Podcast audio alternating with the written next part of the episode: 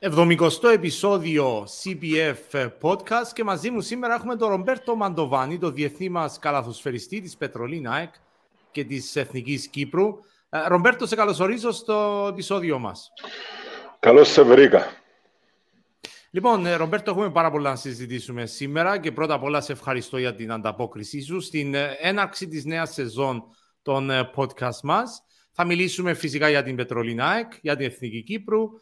Θέλω να μάθω και πολλά για σένα, για την καριέρα σου, για το ποιος είσαι, διότι είσαι μια από τις πιο ενδιαφέρουσες περιπτώσεις του κυπριακού μπάσκετ, έτσι από τα άτομα που μας αρέσει να βλέπουμε στο γήπεδο και θέλω να μάθουμε περισσότερα για σένα. Λοιπόν, πάμε να ξεκινήσουμε. Πρώτα απ' όλα, πώς και γεννήθηκες στο Ελσίνκι στη Φιλανδία και όχι στη Λάρνακα? Η μητέρα μου είναι Φιλανδέζα και εντάξει, πριν το 1994 που γεννήθηκα, το ιατρικό σύστημα της Κύπρου ήταν και το πιο αξιόπιστο. Δεν εμπιστεύκεται τους γιατρούς η μάνα μου και θέλετε να γεννηθώ Φιλανδία. Πήγαν οι γονείς μου, κάμαν τις διακοπές τους, γεννήθηκα και αμέ. Όταν ήμουν αρκετά μεγάλος σε ηλικία για να ταξιδέψω, επέστρεψα Κύπρο. Και νομίζω οι διακοπές τους τελείωσαν για τα επόμενα αρκετά χρόνια, διότι αλλάζει αυτό να τρέπει. Λοιπόν, Μαντοβάνη, είσαι γεννημένος το 1994, έτσι, είσαι 29, νομίζω θα είσαι 29 το Γενάρη. Ναι. Θεωρείσαι πλέον από τους έμπειρους παίχτες στο κυπριακό μας μπάσκετ. Σου ζητούσα να μου χαρακτηρίσεις όμως, και σε βλέπουμε τα τελευταία χρόνια έχεις πάρει και τίτλους με την ΑΕΚ και με την Εθνική, έχεις κάνει επιτυχίες. Αλλά σου ζητούσα να μου κάνεις μέσα σε μία πρόταση. Ποιος είναι ο Ρομπέρτο Μαντοβάνη, εσύ πώς θα χαρακτηρίζεις τον εαυτό σου? Τώρα βάλεις μέσα δύσκολα. Πώς θα χαρακτηρίζω τον εαυτό μου? Μπορώ να σε βοηθήσω αν θέλει, να σου δώσω κάποιες... Βοήθαμε, σε παρακαλώ, βοήθαμε. Λοιπόν, θέλω έτσι να σταθούμε λίγο στο κομμάτι αυτό του ποιο είσαι στο παρκέ, διότι είχα την τύχη έτσι να περιγράψω πολλά παιχνίδια της ΑΕΚ. Πάντα μου κάνει εντύπωση το πάθος σου, δίνεις εκείνο το 100%. Είσαι ίσως ο Θανάσης Αντετοκούνμπο της Κύπρου ή ο Θανάσης είναι ο Μαντοβάνη της Ελλάδας. Είσαι ο παίχτης δηλαδή που θα δώσεις και ξύλο, θα είσαι παθιασμένος, θα σπρώξεις, θα οθήσεις. Καμιά φορά μπορεί και να ξεφύγεις λίγο. Θέλω να σε ρωτήσω για τις τεχνικές ποινές καμιά φορά που δέχεσαι, αλλά είναι σωστός ο χαρακτηρισμός ότι είσαι ο παθιασμένος παίχτης, από τους πιο έτσι παθιασμένους στο πρωτάθλημά μας? Να λέγα ναι, εντάξει, είναι λίγο δύσκολο να χαρακτηρίζεις τον εαυτό σου πάντα, επειδή εγώ τον εαυτό μου τον βλέπω διαφορετικά από ό,τι βλέπουν οι άλλοι όλοι έξω. Η εικόνα που βγάζω προς τα έξω είναι πάντοτε διαφορετική, που εκείνη που έχουμε για τον εαυτό μας ισχύει για όλους τούτον. Εντάξει, όσον αφορά το πάθος μου, εγώ θεωρώ το αυτονόητο. Κάνω κάτι που αγαπώ, έχω ροφή πάνω από το κεφάλι μου, έχω αρκετό φάι να φάω για να μην πεινώ, κάνω κάτι που αγαπώ, είμαι αδικαιολόγητος να με δώσω το 100% σε τούτο που κάνω. Έτσι το βλέπω εγώ, εντούν το mentality μου ουσιαστικά. Σε μια παρένθεση, επειδή είπες για την οροφή πάνω από το κεφάλι σου, την τεράστια σαύρα που βρίσκεται στην οροφή πίσω σου, πρόσεξες την ή όχι? Είναι σαύρα, είναι καημάνος βαλσαλμωμένος. Καημάνοι είναι έτσι, μικρά κροκοδιλάκια, ας το πούμε. Έχω μια μάχη. Έχεις κάποιο ενδιαφέρον story, πώς και βρέθηκες στην κατοχή σου? Όχι ακριβώς. Έχω μανία με ζώα εγώ. Από μικρός ήμουν πολλά έτσι, αρέσκουν μου τα ζώα πολλά. Εντάξει, που να δεις το υπνοδωμάτιο μου. Έχω στόμαν, καρχαρία, δόντια, τσέρατα. Έχω αρκετά ενδιαφέρον πράγματα. Εντάξει, ο καημάνος, είμαι αρκετά περήφανος για τον καημάνο. Πού το βρήκες? Κάμαν το δώρο του παππού μου που πήγαινε Αφρική τώρα πριν πόσα χρόνια να σε γελάσω και που πέθανε ο παππούς μου, πήρα τον εγώ επειδή η γονή μου, ο παπάς μου ειδικά, δεν είχε κανένα ενδιαφέρον να έχει βαλσαμωμένο. Ζωντανά κατοικίδια έχεις ή ζωντανά ζώα? Όχι. Λείπω πολλά που το σπίτι. Ναι, όχι, λείπω πολλά που το σπίτι και λυπούμετα να τα αφήνω μόνα τους τόσες ώρες. Όταν είσαι σπίτι, τι είδους τύπος είσαι? Διότι μίλησα για το πάθος σου που βάζεις στο γήπεδο, την ενέργεια, συνέχεια είσαι στο κόκκινο την ώρα που σε βλέπω στο γήπεδο να τα δίνεις όλα. Στο σπίτι πώς είσαι, οι φίλοι σου πώς σε ζουν? Εντάξει, να λέω ότι είμαι αρκετά χαλαρός τύπος.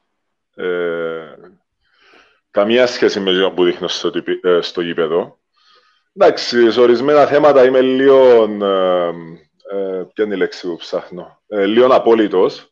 Είμαι λίγο, έχω τα πιστεύω μου και κρατώ τα... συντηρώ τα, τώρα είναι η λέξη σωστή. Τέλος πάντων, τηρώ τα πιστεύω μου. Ναι, ναι. Τα κρατώ τα, ναι.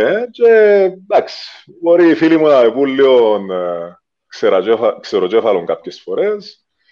Mm-hmm. Κατά τα άλλα, δεν ξέρω. Πρέπει να τους ρωτήσεις τους ίδιους. Εγώ προσωπικά δεν μπορώ να σου πω. Στο γήπεδο σε βλέπουμε έτσι να είσαι ηγέτης. Νιώθω ότι τα τελευταία χρόνια η ΑΕΚ έχει τη μεγάλη τύχη να έχει Κύπριους παίχτες πολύ έμπειρους, όπως είναι ο Ιάκωβος ο Παντελή, ο Ανδρέας ο Σιζόπουλος. Αλλά σε βλέπουμε εσένα πολλές φορές να παίρνεις την ομάδα πάνω σου, ενώ μπορεί να μην είσαι ο παίχτης που θα βάλεις 20 ή θα βάλεις 5 τρίποντα, ξέρω εγώ, αλλά πάντα νιώθω ότι είσαι ο παίχτης που κάνει τη διαφορά. Εσύ νιώθεις να έχεις αυτή την ευθύνη όταν πατάς στο παρκέ, νιώθεις ότι πρέπει να είσαι ο άνθρωπος που θα στηριχτούν πάνω σου ή γύρω σου? Εντάξει, κοίταξε, σε μια ομάδα νομίζω έχουν την όλη την ευθύνη. Δηλαδή, ειδικά σε καλές ομάδες, σε ομάδες που πάει για πρωταθλήσμα, όπως στην ΑΕΚ, μπορεί μια μέρα να μην είναι η μέρα μου και ήταν η μέρα του Σιζόπουλου, ας πούμε. Την άλλη να μην είναι η μέρα μου εμένα και του Σιζόπουλου και ήταν του Γιάκωβου του Παντελή. Την επόμενη να είναι άλλος. So, σαν μια ομάδα πρέπει να είμαστε, να παίρνει ο καθένας τις δικές του ευθύνες και να στηρίζουμε τον ένας τον άλλον και να κάνουμε το καλύτερο αποτέλεσμα που είναι δυνατόν. Δεν νομίζω, δεν θα το λέγαμε προσωπική ευθύνη, να το λέγαμε ένα χαρακτηριστικό που έχουν όλοι οι παίχτες που σε ομάδες που κάνουν πρωταθλητισμό. Mm-hmm. Εντάξει, μιας και αναφέρθηκα στην ΑΕΚ, στην Πετρολίνα ΑΕΚ, θέλεις να καλύψουμε αυτό το κομμάτι της συνέντευξης, να μιλήσουμε πρώτα για την ομάδα σου.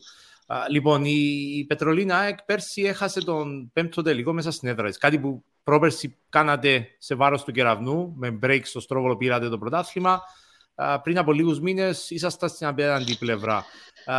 Αυτό σας δίνει κίνητρο για τη νέα χρονιά να ξαναμπείτε και να δώσετε απαντήσεις? Γενικά, πώς είναι η ψυχολογία στην ομάδα τώρα που είμαστε ήδη στην περίοδο των φιλικών? Ναι. Όσον αφορά το κίνητρο, οπωσδήποτε. Περσινή χρονιά για μας ήταν αποτυχία.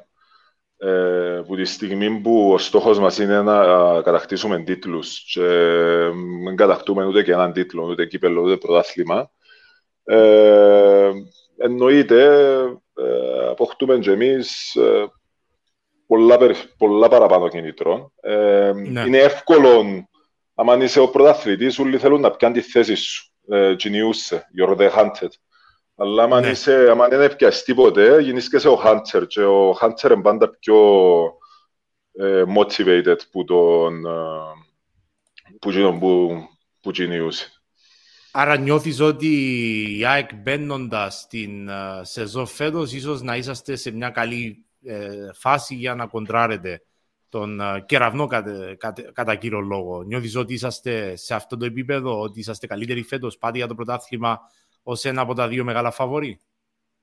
Ναι, οπωσδήποτε. Δηλαδή, δυστυχώς και ευτυχώς, άμα είσαι σε μια ομάδα σαν την ΑΕΚ ή τον Κεραυνό ή το Αποέλ ή whatever, έχουμε την κατάραση εισαγωγικά ότι πρέπει να είμαστε πρωταγωνιστές κάθε χρόνο. Οτιδήποτε άλλο θεωρείται αποτυχία. Δηλαδή και πέρσι που τερματίσαμε πρώτοι στο πρωτάθλημα, χάσαμε στο overtime στην παράταση εναντίον του Κεραυνού, πάλι θεωρήσαμε το αποτυχία. Αν γίνει το ίδιο πράγμα φέτος, πάλι θα ήταν αποτυχία και εντάξει, κανένας δεν θέλει να είναι αποτυχημένος, ειδικά στον κόσμο του αθλητισμού. Εσύ επειδή είσαι ηγέτης της ΑΕΚ, ένας από τους ηγέτες τέλος πάντων, είσαι ένας παίχτης πολύ παθιασμένος στο παρκέ.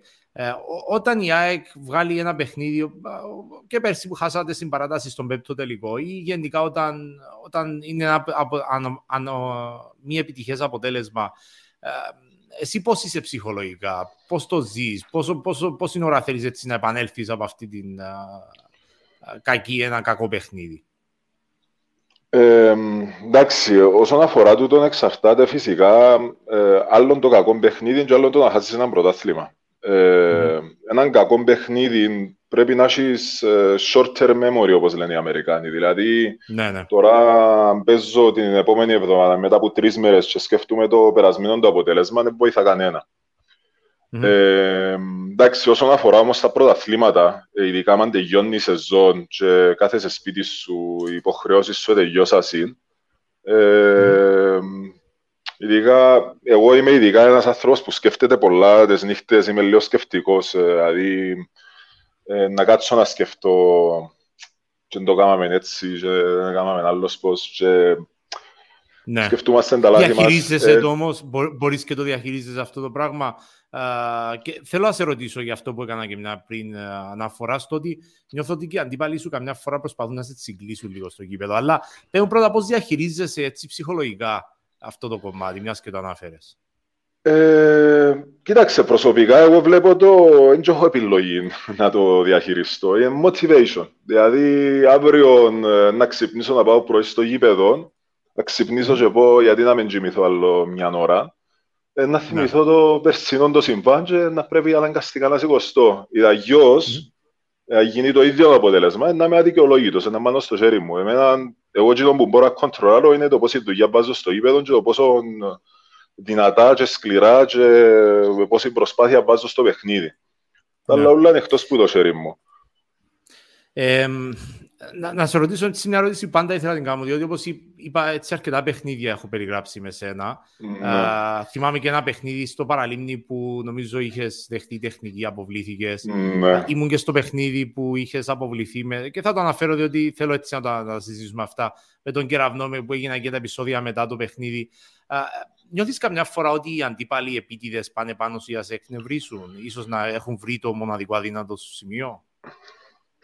Κοίταξε, για να είμαι απόλυτα ειλικρινής, εγώ νομίζω εκνευρίζω τους αντιπάλους πολλά παραπάνω από όσο με εκνευρίζουν εμένα. Εντάξει, κάποτε που φαίνομαι νευρικός και μπορεί να φανώ εκτός ελέγχου, υπάρχουν και, θα τα πω mind games, αλλά κάποτε πρέπει, χρειάζεται έναν παίχτη να κάνει το πράγμα, βοηθά και την ομάδα. Εντάξει, σε κάποιες φορές παρατραβώ το. Τις φορές που το παρατραβώ νιώθω και λίγη αδικία. Παράδειγμα, όπως μίλησες για τον περσινό τον τελικό που υπονόησε στον Κεραυνό. Ναι, ας πούμε, μετά τον δεύτερο τελικό, νομίζω είχε συμβεί. Τέταρτο, αν δεν κάνω λάθος. Εντάξει, για μένα ένιωσα λίγο αδικημένος, αντέδρασα λάθος μεν, εντάξει, αλλά κάποιες φορές αφήνουμε και εμείς τα αισθήματα μας και κυριεύουση, να το πούμε έτσι. Για να εκνευρίσεις τους αντιπάλους όμως, τι σου αρέσει περισσότερο να κάνεις, έτσι να τους εκνευρίσω? Ναι, τι κάνεις, έτσι περιγράψε μου λίγο. Πες ότι είμαι σε ποστάρω στο ζωγραφιστό. Είμαι εγώ και ο Ρομπέρτο, προσπαθείς να με εκνευρίζεις. Τι θα μου κάνεις, έτσι, αν μπεις στο μυαλό μου? Κοίταξε, με αρέσκουν μου δύο πράγματα. Ανεμιστικά, δεν θες να τα αποκαλύψεις, δεν δεχτώ, αλλά εγώ θα ήθελα. Εντάξει, δεν θα αποκαλύψω πολλά, αλλά αρέσκει μου πολλά το trash talking και αρέσκει μου και η επαφή. Δηλαδή, δεν ήμουν ποτέ shy, όπως λένε και οι Αμερικάνοι, που την επαφή. Δηλαδή, και από τη στιγμή που τις πλείστες φορές είμαι πιο physical από τους αντιπάλους μου. Και υπάρχει πολλοί παίχτες που δεν τους αρέσκει τόσο πολλά η επαφή. Εννοείται η επαφή μου είναι πάντα καθαρή, μέσα σε αθλητικά πλαίσια, δεν θα κάνω τίποτε βρώμικο. Εκτός αν ο άλλος παίξει βρώμικα, να πρέπει να ανταποδώσω με κάποιον τρόπο, αλλά δεν το κάνω. Ποτέ θα επιχειρήσω να κάνω βρώμικο play κάτι έτσι, αλλά το physicality είναι πολλά διαφορετικό που το... Ναι, σωστό. Που τα παίζεις βρώμικα. Αρέσκει μου να παίζω physically μαζί τους και να τους κάνω και λίγο trash talk, να δω πώς να αντιδράσουν. Τις πλείστες φορές, άμα δεν απαντούσουν, ξέρω ότι εντάξει, χάσασαν το ψυχολογικό το παιχνίδι. Και άμα απαντούσουν, κάποτε ευκαινούσαν και εκτός ελέγχου, επειδή παρατραβούν το και σκεφτούνται άλλα πράγματα. Είναι τα δύο τα βασικά. έχεις κανέναν αντίπαλο που σου αρέσει, έτσι περιμένεις πώς και πώς να μπεις στο γήπεδο. Ας σου πω ένα παράδειγμα που θυμάμαι εγώ είμαι αδημετήτης, η ΕΝΑΔ είναι η ομάδα μου εμένα. Το Ανδρέα του Στυλιαντών παρόλα, δεν ξέρω αν τον πρόλαβες. Ναι. Έτσι ήταν ένας παίχτης παρομοίως με σένα, έπαιζε τεσσάρι, ξύλο, του άρεσε πάρα πολύ το trash talk, είναι ακριβώς η διαφάση. Είχε βεντέτα με τον Ντραγαράτς, μεγάλη βεντέτα. Εσύ έχεις κάποια κόντρα, κάποιον παίχτη που μπορεί να μην είσαστε εχθροί, απλά σου αρέσει έτσι να του κάνεις trash talking για να τον ενοχλείς τώρα τον αγώνα. Μπορεί να είστε και φίλοι μετά, δεν ξέρω. Έχει και τρεις, αλλά προτιμώ να με μπογιάτσινους, δεν θέλω να τους δω κοεύσιμα. Αυτοί ξέρουν όμως ότι σήμερα έχω την ΑΕΚ στο πρόγραμμά μου, άρα πρέπει να ετοιμαστώ. If you know, you know. Λοιπόν, εσύ είσαι ένας παίκτης που παίζεις έτσι και έχεις εξαιρετικά και στα επιθετικά rebound είναι κάτι που ξεχωρίζει. Επιθετικά rebound ξεχωρίζει και γενικότερα στο αμυντικό κομμάτι, πολύ hustle play, ρίχνεις και το τρίποντό σου. Νομίζω είχες και ένα καλό ποσοστό για ψηλός. Ποιο είναι το στοιχείο που σου αρέσει εσένα να δίνεις στο γήπεδο? Ποιο είναι το στοιχείο που σε χαρακτηρίζει μπασκετικά στο γήπεδο? Εγώ να έλεγα, εντάξει, όλα τούτα που πέσε, όντως πράγματα που επιδιώκω να τα κάνω καλά ή στο πιο ψηλό επίπεδο μου μπορώ. Αλλά να έλεγα και όπου με χαρακτηρίζει παραπάνω και όπου προσπαθώ, που είναι κάτι που κάθε προπονητής και κάθε ομάδα χρειάζεται, είναι η επικοινωνία, ειδικά στην άμυνα. Αν έχεις έναν παίχτη ο οποίος επικοινωνά σωστά στην άμυνα, κάνει την δουλειά όλης της ομάδας, των συμπαιχτών του, κάνει την πολλά πιο εύκολη. Και τούτο βασικά νομίζω χαρακτηρίζει με αρκετά καλά. Αν ρωτήσετε τους συμπαίχτες μου, πιστεύω να πούν το ίδιο πράγμα. Είναι κάτι που έκανα από μικρός.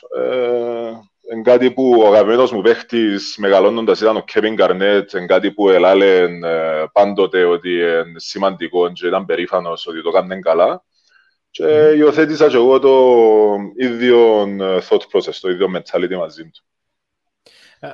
Λίγο να μείνουμε στην ΑΕΚ, έτσι θέλω να κάνω κάποιες ερωτήσεις για τους φίλους τους Λαρνακής που μας βλέπουν, αλλά και έτσι διότι σε έχουμε εσένα από την πρωταθλήτρια την περσινή και την δευτεραθλήτρια την φετινή, τέλος πάντων προπέρσινη και περσινή πλέον.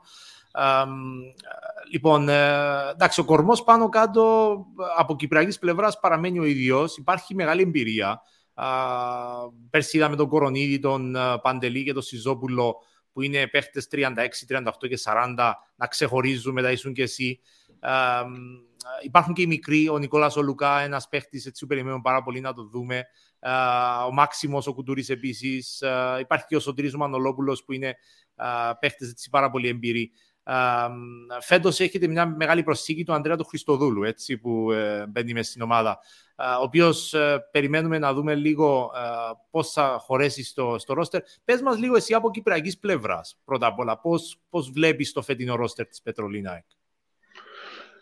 Εντάξει, όσον αφορά τον Τζακ και τον Σίζο σε επιδοπλίστων, νομίζω τα ρόλια είναι περιττά. Το τι προσφέρουν στο κυπριακό μπάσκετ το βλέπουμε εδώ τα τελευταία 20 χρόνια, από 15 λία.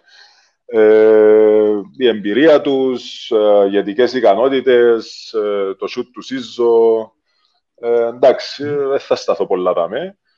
Ο Σωτήρης εννοείται με την εμπειρία του και προσφέρει μας μια άλλη διάσταση στη θέση 4. Παίξε σε τόσα πρωταθλήματα, πιάσαμε και πρωταθλήματα μαζί. Εντάξει, αυτό νομίζω χρειάζεται να σταθώ ιδιαίτερα. Νομίζω μάθαμε το Σωτήρη, έτσι τώρα 2 χρόνια. Ναι. Να θέλω να μιλήσω για τον Ανδρέαν. Όπως είπες, είναι μεγάλη προσθήκη. Νομίζω έχει να παίξει στην Κύπρο που τα 15 του, πάνω από 10 χρόνια. Μιλάμε για τον Ανδρέα τον Χριστοδούλου που έπαιξε στις μικρές εθνικές της Ελλάδας, Κύπριος όμως, έπαιξε στον Αποέλ, νομίζω από την ΑΕΛ είχε παίξει στις ακαδημίες, έφυγε μικρός, πήγε στο Ολυμπιακό Πειραιώς. Νομίζω πέρασε και από τον ΠΑΟΚ, είχε και έτσι παρουσία στο Μαντουλίδια, δεν κάνω λάθος, δεν τα θυμάμαι έτσι από πρόχειρα. Πες μας για τον Ανδρέα, διότι τον περιμένουμε και στην εθνική ομάδα. Ένας παίχτης που ήταν ένα από τα prospect της Εθνικής Ελλάδας και Τα τελευταία χρόνια μπορεί να μην του ήρθε όπως το ήθελε. Τώρα είναι στην ΑΕΚ, είναι στην Κύπρο και θα είναι και στην εθνική μας ομάδα σύντομα. Πες μας λίγο για τον Ανδρέα Χριστοδούλου. Εντάξει, ο Ανδρέας σε θέμα skill set είναι αυτό που ζητάς από έναν καλό διαρωτρίαρο. Έχει τρομερό skill set σε αυτή τη θέση. Με έναν τζίνο που μου έκανε εντύπωση, η αλήθεια, επειδή παίζαμε και έναν δύο που ήμασταν πιο μικροί, έξερα το στο πίσω μέρος του κεφαλιού μου, αλλά δεν το ξίασα το, να σου το πω έτσι. Είναι ένας σύλλος μες στην άμυνα, να το πω έτσι, δεν μπορώ να το θέσω άλλος πώς. Ναι. Και έκαμε μου εντύπωση που τον είδα και στις προπονήσεις και χτες που παίξαμε φιλικών. Έχει γίνει το dog mentality, ειδικά στην άμυνα, που είναι κάτι που λείπει μας η αλήθεια να λέγεται, γιατί το physicality στα guard και το size που μας διά είναι κάτι που είχαμε για αρκετά χρόνια, ειδικά από τους Κυπρίους. Κατά τα άλλα είναι... Ναι, ολοκλήρωσε παρακαλώ. Ναι, κατά τα άλλα, εντάξει, έξυπνος παίχτης, έπαιξε τόσα χρόνια στην Α1, έχει μια Α εμπειρία και είμαι σίγουρος 100% ότι να μας βοηθήσει και στην ΑΕΚ, αλλά και στην Εθνική. Θέλω να σε ρωτήσω και μετά για την Εθνική, διότι έχουμε και το Ευρωμπάσκετ του 2025 μπροστά μας σε 3 χρόνια, αλλά να κλείσουμε λίγο με την Πετρολίνα ΕΚ. Δεν έχουμε δει ακόμη, ούτε και εσάς βέβαια, αλλά δεν έχουμε δει ακόμη ούτε τον Κεραυνό, ούτε τον Αποέλ του Λευτέρη Σούμποντιτ, ούτε τον Απόλλωνα του Γιανναρά φέτος από την αρχή της χρονιάς. Το παραλίμνη δεν έχουμε εικόνα για αυτές τις ομάδες ακόμη. Βλέπουμε τις κινήσεις τους κτλ.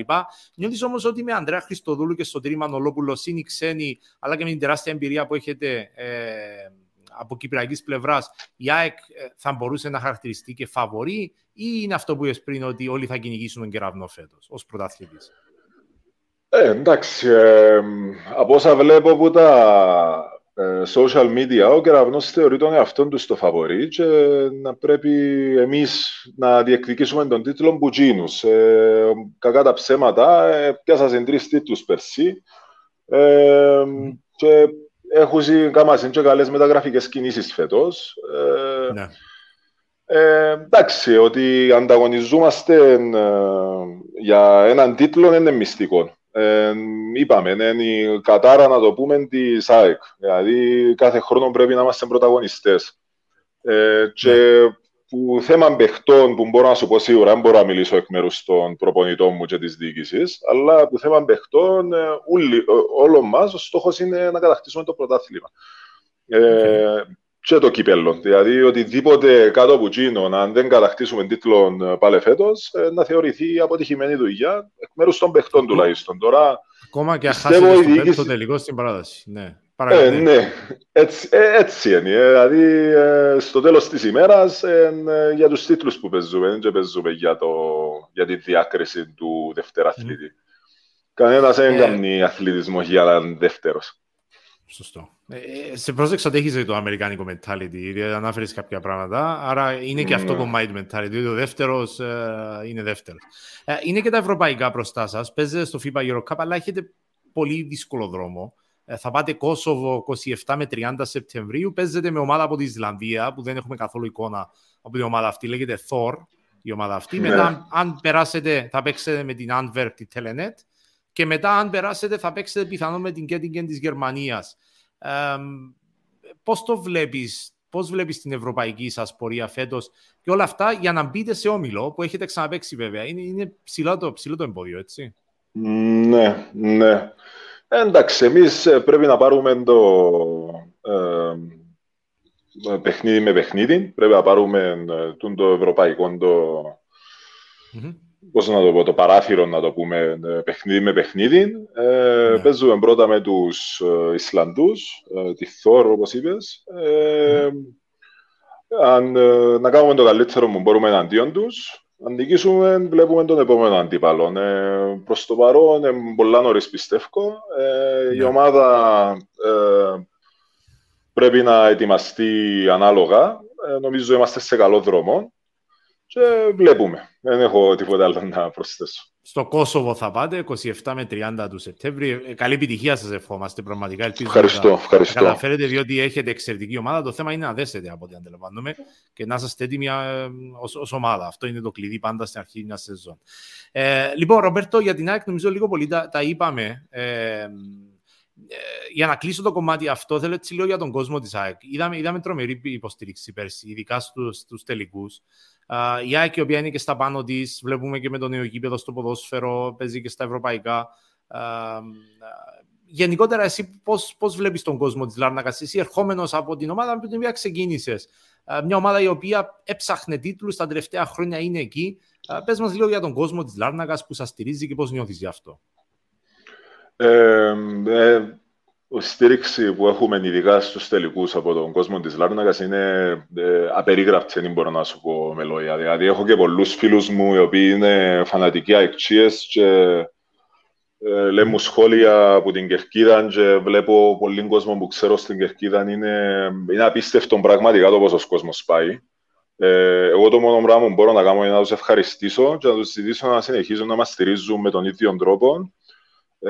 Και εμείς οι παίχτες από το μέρος μας και γενικά η ομάδα να κάνουμε το καλύτερο δυνατόν για να τους φέρουμε και όσες περισσότερες χαρές γίνεται, είτε στην Ευρώπη είτε στον τόπιο πρωτάθλημα, και αυτά βασικά.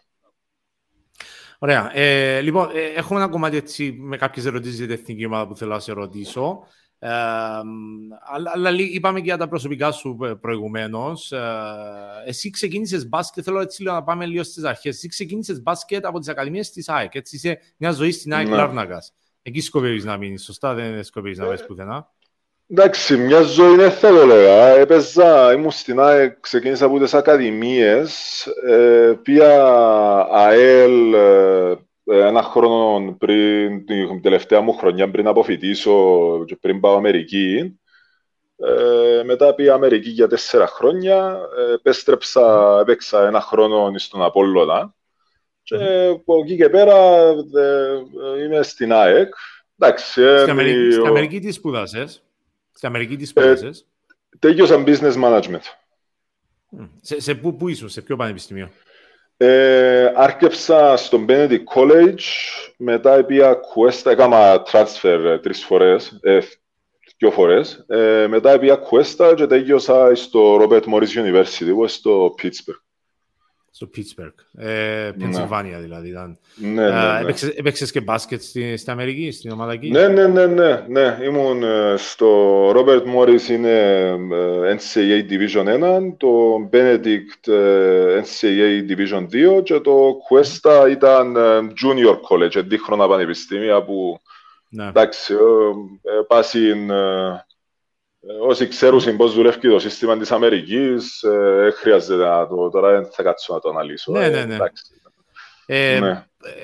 Διδάγματα από εκεί τα έχεις μεταφέρει σήμερα. Εσύ είδα έτσι 2-3 απαντήσεις σου, ένιωθα ότι είχαν εκείνο το αμερικάνικο στοιχείο. Νιώθεις ότι το φέρνεις μαζί σου στο μπασκετικό σου κομμάτι, εκείνα που έμαθες από την Αμερική?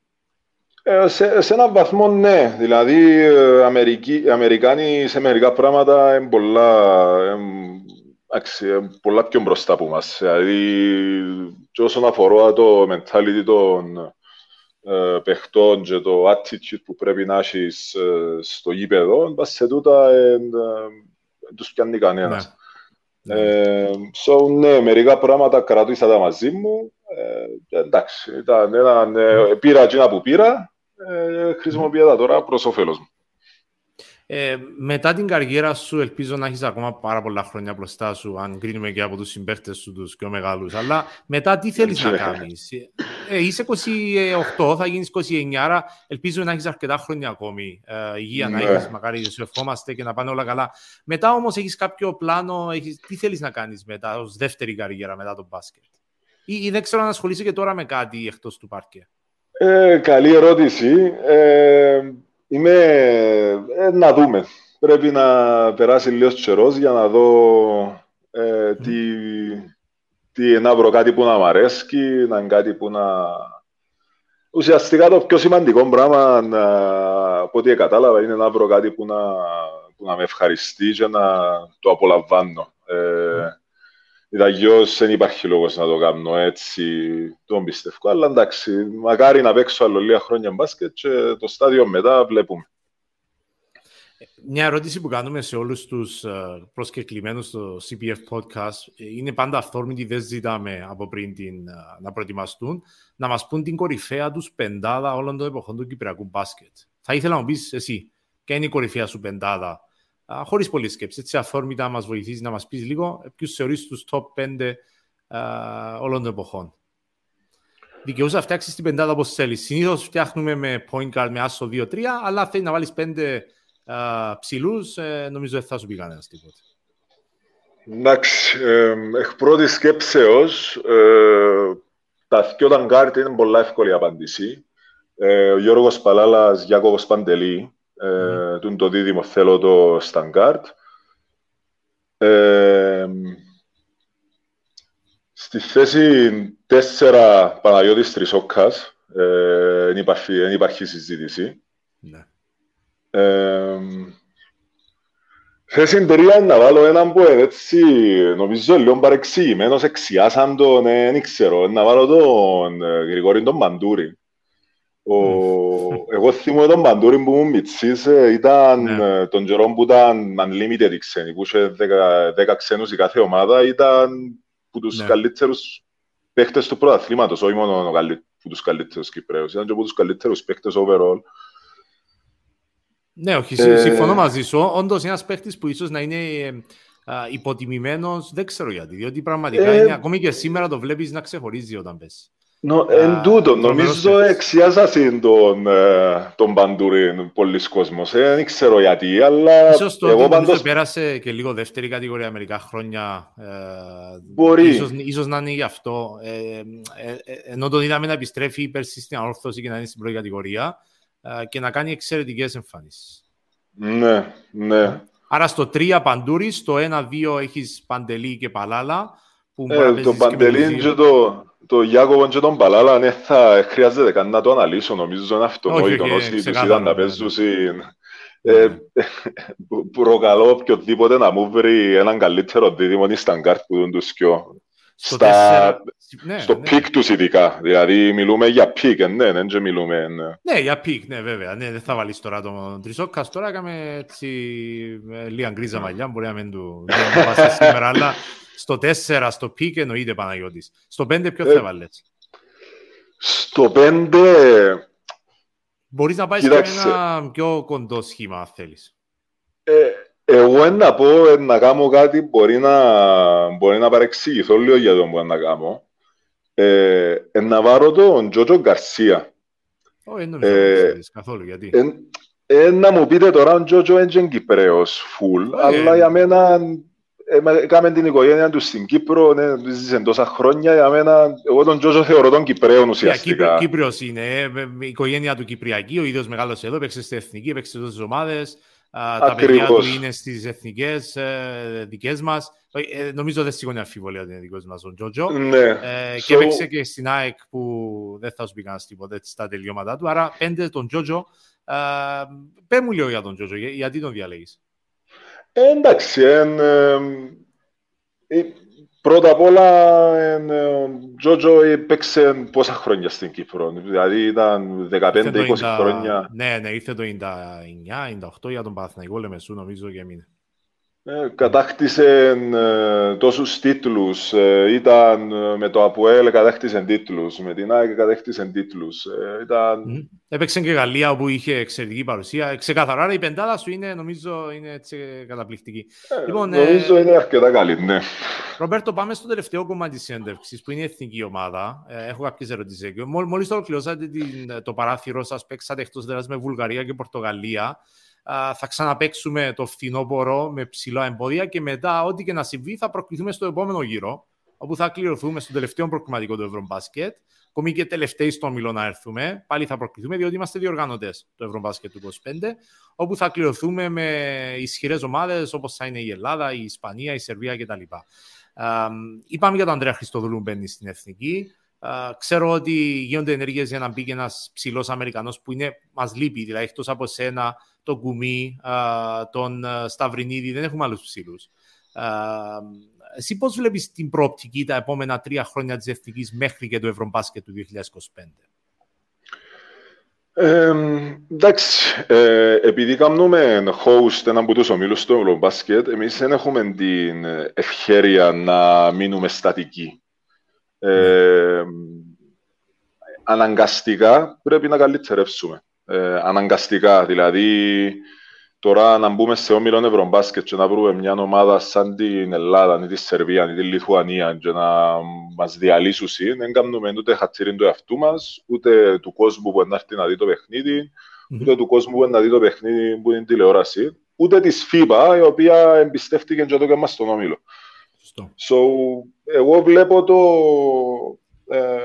τα ερχόμενα χρόνια τουλάχιστον, βλέποντας σαν μια ευκαιρία να καλυτερεύσουν όσον το δυνατόν περισσότερο και ατομικά οι παίχτες, αλλά και σαν σύνολο, όλη η ομάδα, μέσα και οι προπονητές και η οργάνωση της Ομοσπονδίας και όλα. Δηλαδή, πρέπει να κάνουμε μια προσπάθεια όλοι μαζί, να φτάσουμε στο πιο ψηλό επίπεδο που γίνεται, έτσι ώστε να είμαστε ανταγωνιστικοί. Νιώθεις ότι με τον naturalize που θα πάρουν, που όλες οι ομάδες της Ευρώπης έχουν τον naturalize, σχεδόν όλες, με τον Ανδρέας τον Χριστοδούλου, με τους μικρούς όπως είναι ο Τίγκας που μικρός, εντάξει είναι 19 αλλά παίζει λες και είναι 30, αλλά και τους έμπειρους, νιώθεις ότι θα είμαστε σε εκείνη τη φάση που λες, ότι το 25 θα είμαστε στο επίπεδο που πρέπει να είμαστε?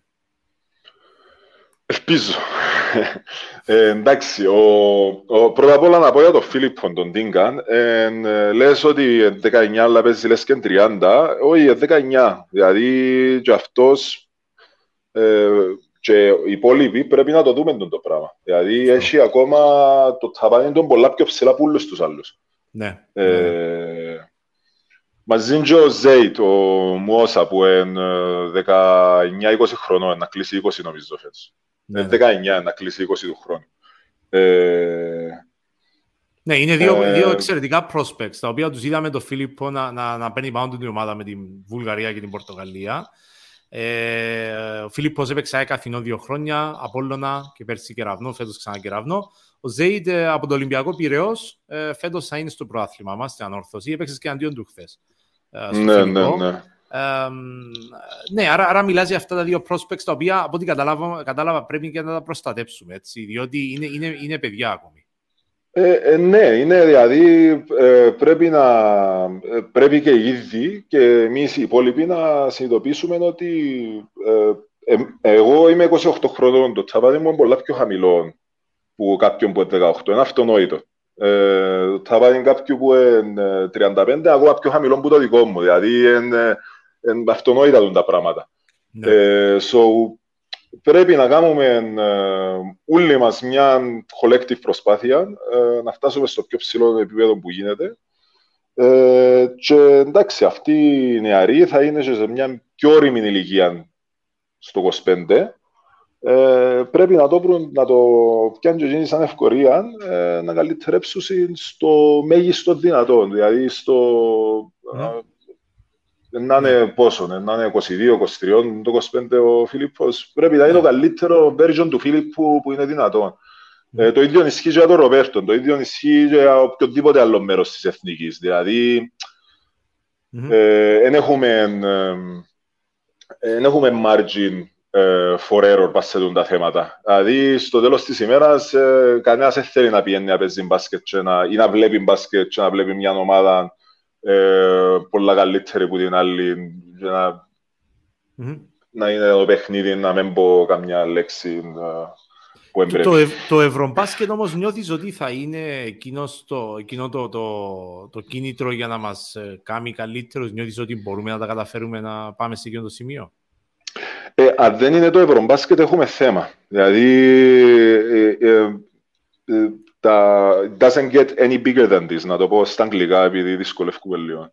Ναι. Δηλαδή, αν δεν μας κάνει, αν δεν μας δώσει την όθηση το Ευρωμπάσκετ, δεν μας δώσει το motivation το Ευρωμπάσκετ, το κίνητρο, τότε υπάρχει σαφώς πρόβλημα. Δηλαδή, πρέπει το θέμα είναι να μάθουμε και να το χρησιμοποιήσουμε διδάγματα. Λοιπόν, Ρομπέρτο, επειδή ξέρω ότι σε πιέζει ο χρόνος και θα πρέπει να σε αφήσω σε πολύ λίγο, θέλω να κλείσουμε με το κλίμα στη Εθνική. Έχω ένα βίντεο των 22 δευτερολέπτων, το οποίο είδαμε και στα social media, είναι από την Πορτογαλία, από το ξενοδοχείο. Το βάλω απ' έξω και να μου πεις τι ακριβώς σημαίνει εκεί πέρα και τι περνούσε από το μυαλό σου. Έτσι μου κάνει εντύπωση. Λοιπόν, το βάζω τώρα να παίξει.